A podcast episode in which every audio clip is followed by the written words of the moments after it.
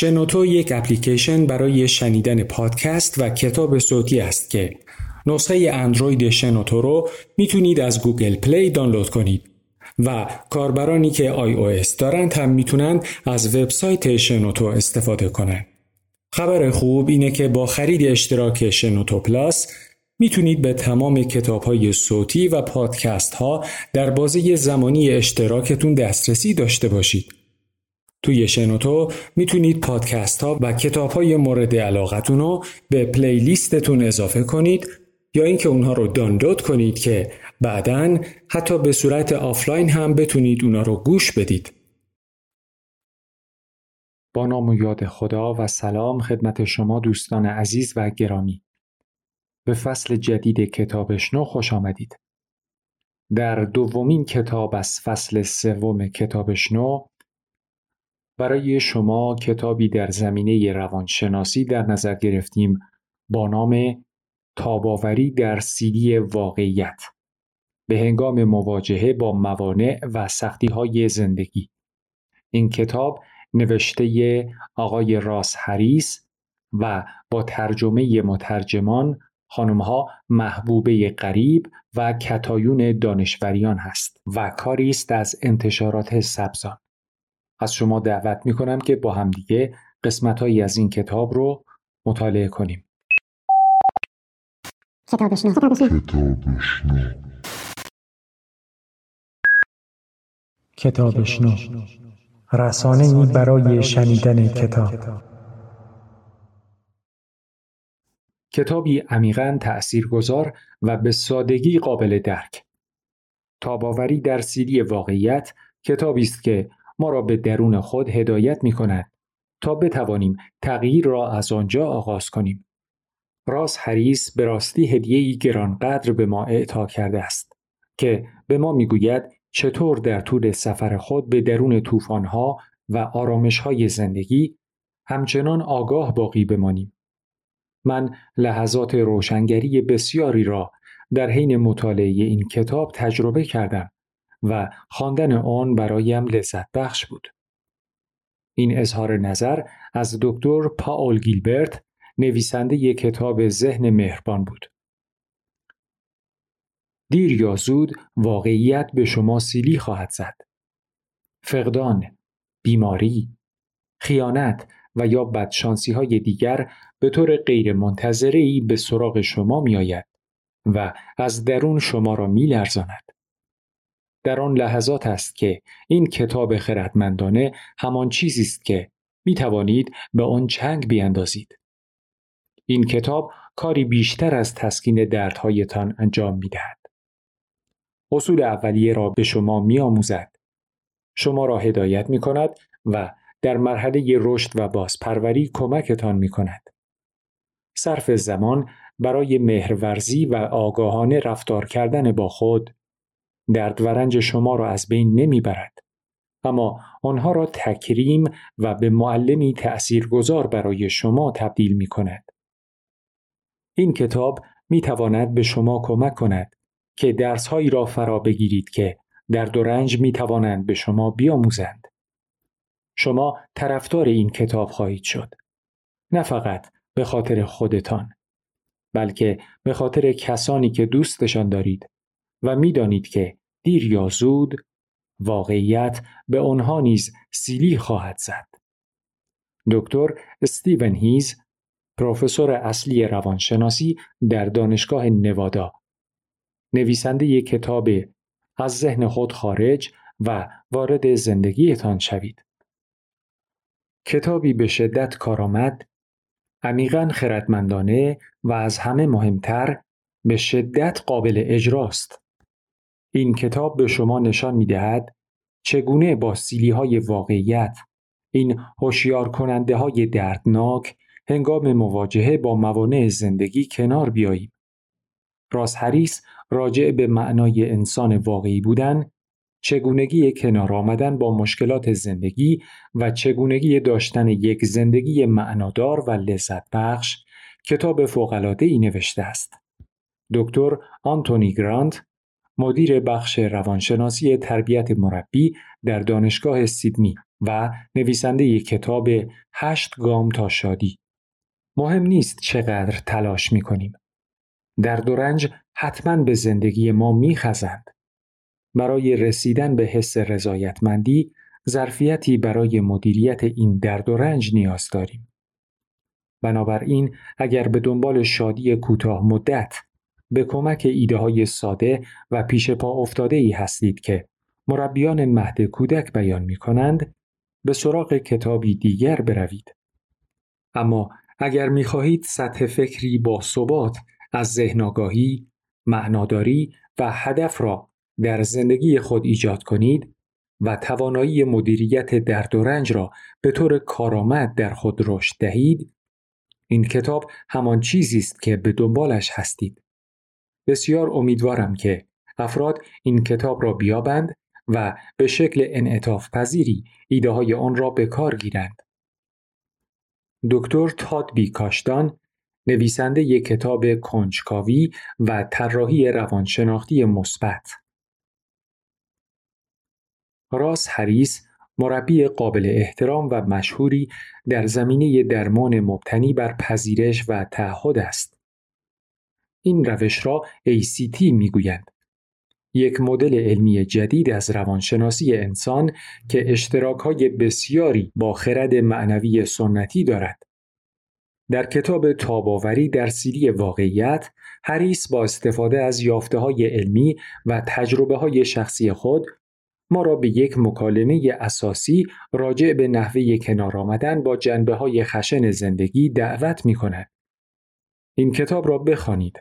از آن لذت ببرید و مطمئن باشید که گنج واقعی در زندگی خود را یافته اید.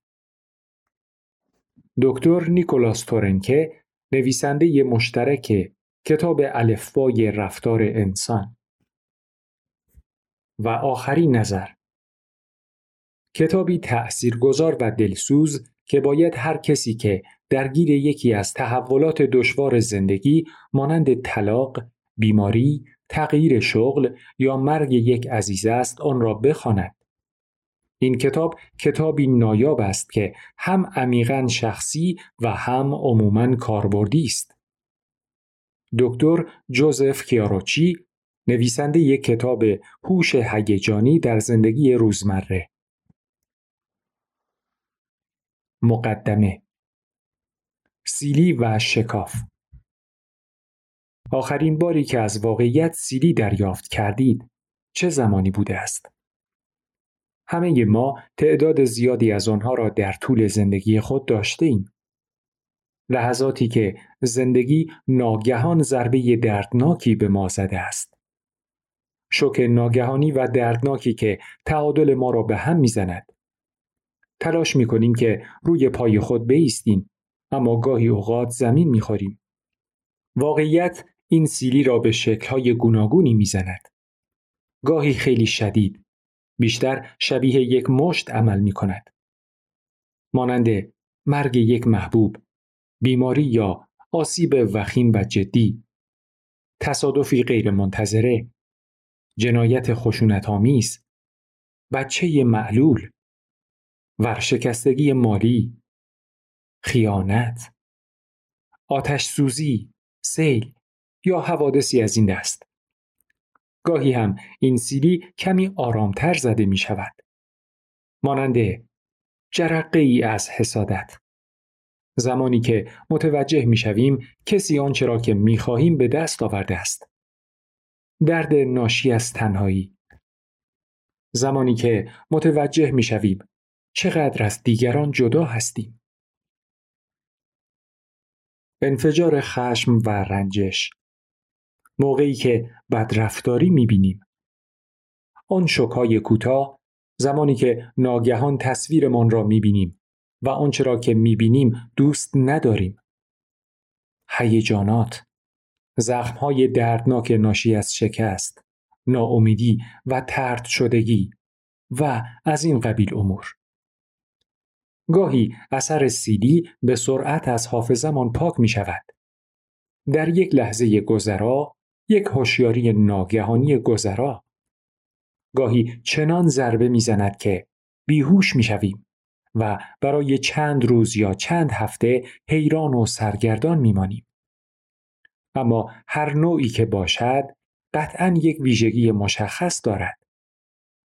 سیری واقعیت دردناک است. ما انتظار آن را نداریم. آن را دوست نداریم و قطعا آن را نمی‌خواهیم و متاسفانه سیدی تازه شروع کار است. آنچه که بعد از آن رخ می دهد به مراتب سختتر است.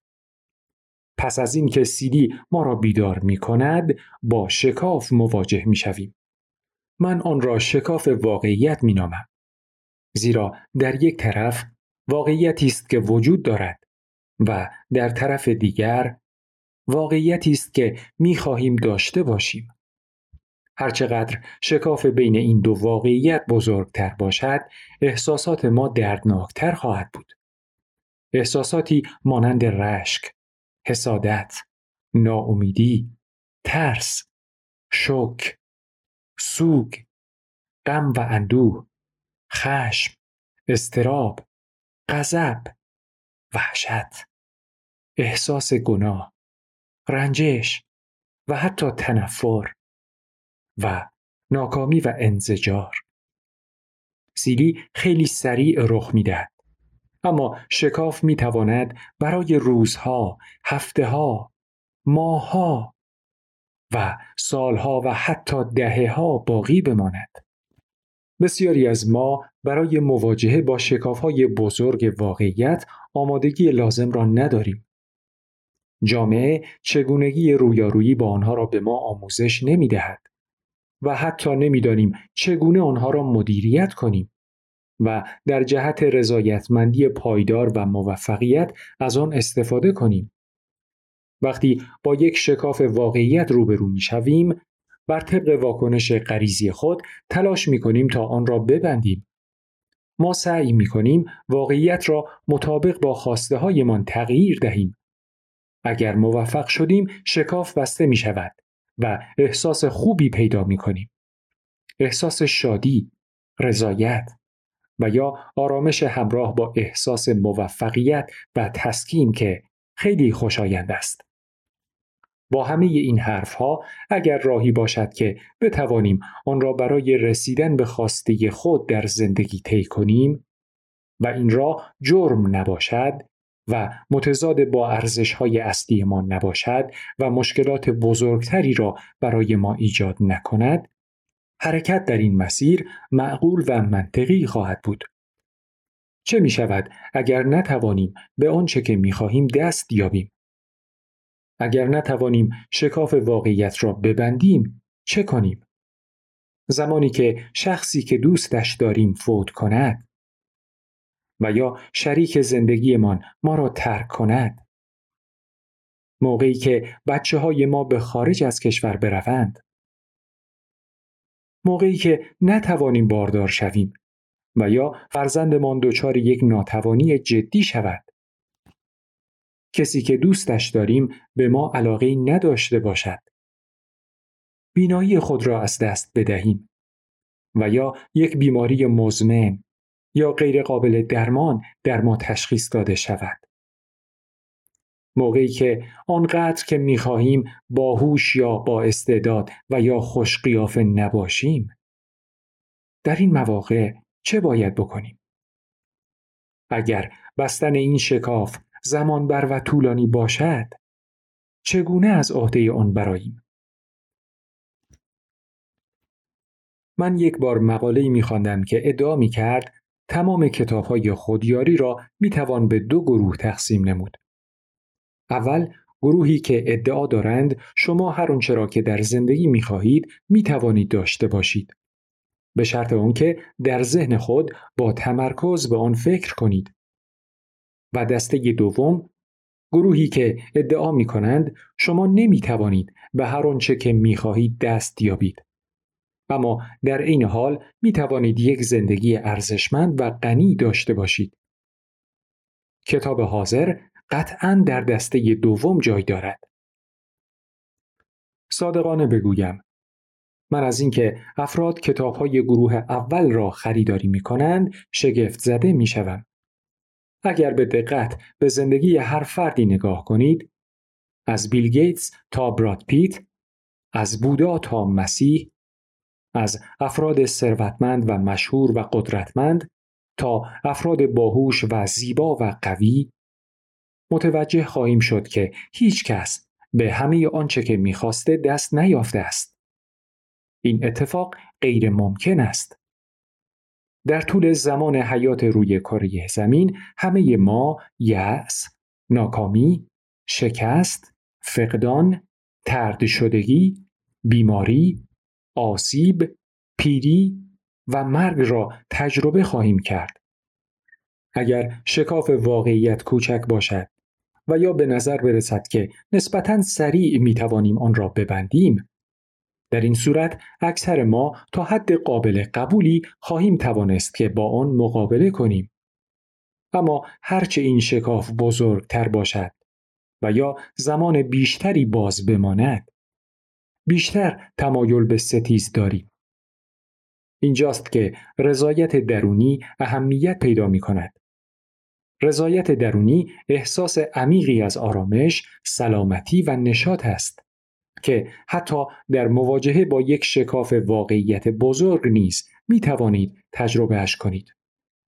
حتی وقتی که رویاهایتان به واقعیت بدل نمی شوند، اهدافتان تحقق نمییابند و زندگی روی خشن و بیرحم و ناعادلانه خود را به شما نشان می دهد.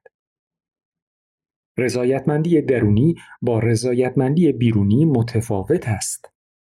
احساسات خوشایندی را که هنگام تطبیق واقعیت با خواسته های خود در ما به وجود می آید رضایتمندی بیرونی می نامیم.